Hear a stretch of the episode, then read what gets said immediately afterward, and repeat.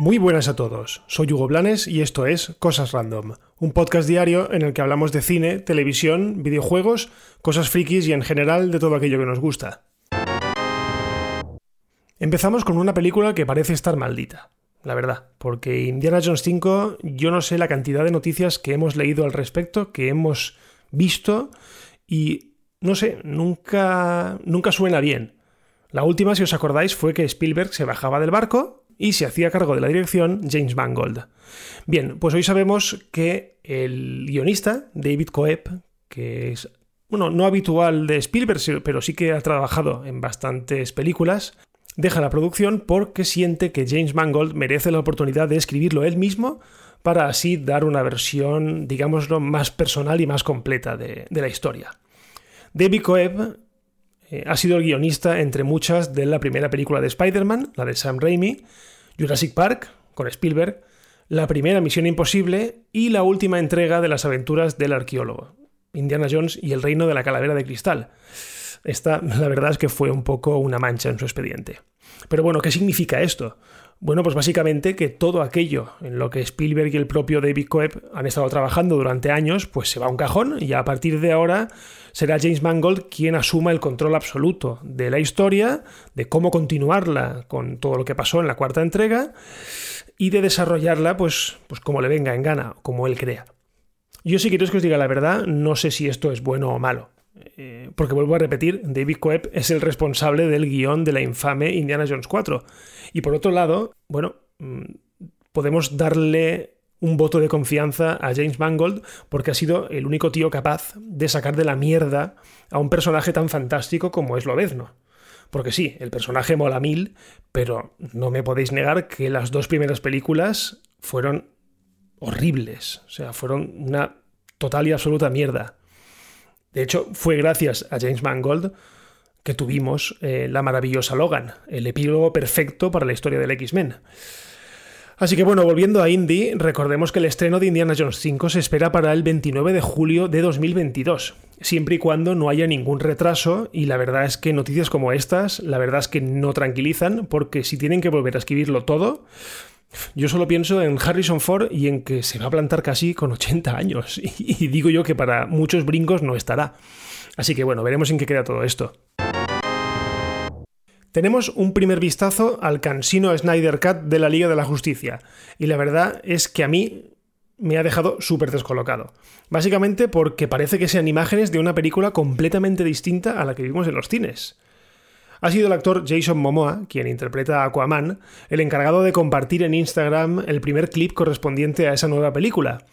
Y pongo nueva entre comillas porque sigo sin creerme que sea una película tan diferente como nos quieren hacer creer. O sea, no, me, cuesta muchísimo creer que con un simple eh, nuevo montaje y adición de escenas que fueron eliminadas pueda salir una película súper diferente de la que tuvimos en los cines. Pero bueno, eh, a lo que vamos. En el clip podemos escuchar la voz en off del irritante Lex Luthor, encargado por el no menos cargante JC Eisenberg, y que sirve de puente entre Batman v Superman y la Liga de la Justicia. Al mismo tiempo, en el clip vemos a Wonder Woman sujetando una antorcha y alumbrando lo que parece ser un grabado en la pared con la imagen de Darkseid el que se suponía que era el malo principal de la película, que ya nos lo introdujeron en Batman v Superman, en aquellas visiones que tenía Batman, pero que inexplicablemente se quedó fuera del montaje final.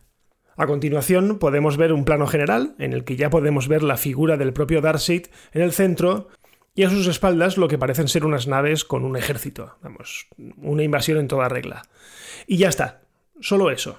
Eh, la siguiente escena es solamente disponible en HBO Max, así que, bueno, más tarde ha sido el propio director quien ha publicado de nuevo el vídeo y señalando que el tráiler completo o el avance completo de la película o de la serie, lo que sea, se podrá ver en la próxima DC Fandom de la que os hablé el otro día. Lo que os dije, que estaba cantadísimo que durante dicha convención íbamos a tener un avance más que suculento de la nueva versión de la malograda película. En serio, yo con tanta noticia no tengo claro si tengo muchas ganas de verla o por contra tengo mucha pereza. Pero lo que sí que es verdad es que viendo estas imágenes eh, yo me he quedado completamente descolocado eh, y bueno, ese enfoque nuevo, pues veremos en qué queda. Pero ya os digo que yo sigo sin tenerlo para nada claro de que la película vaya a ser completamente diferente. Y terminamos con una buena noticia porque parece que se va viendo la luz en todos los rodajes paralizados a causa de la crisis global del COVID-19. Esta semana nos hemos enterado, de boca de la actriz Bryce Dallas Howard, que el rodaje de la tercera entrega de Jurassic World se ha reanudado bajo unas estrictas medidas de seguridad y de higiene. Se trata de la primera de las grandes producciones que vuelve al trabajo tras el confinamiento, y como os he dicho, bajo unas severas condiciones de seguridad. De hecho, se ha sabido que Universal se ha gastado más de 5 millones de dólares en medidas de seguridad adicionales. Todo para proteger la salud de todos los implicados en la producción de la película. Pero bueno, aún así me sigue pareciendo una auténtica burrada. Así que bueno, es cuestión de tiempo que a partir de ahora, pues producciones, digámoslo, grandes, se pongan a trabajar para que no se les vayan los tiempos demasiado. Y así, bueno, pues puedan estrenarse más o menos en la fecha en la que se acordó de inicio. Porque recordemos que Jurassic World Dominion, que es así como se llama la tercera parte, tiene fijado su estreno para el 11 de junio de 2021. Vamos, en menos de un año. Y todavía no han terminado de rodar, eh, no sé, yo me vuelo a retraso, pero bueno, confiemos en que luego pues corran con la postproducción y llegue a tiempo la película. Por cierto, otra que también ha reanudado su rodaje es Avatar 2, la película de James Cameron. La película de James Cameron eh, que, tras pasarse 14 días en cuarentena y comprobar que todo el mundo estaba bien, ha decidido poner de nuevo las máquinas en marcha.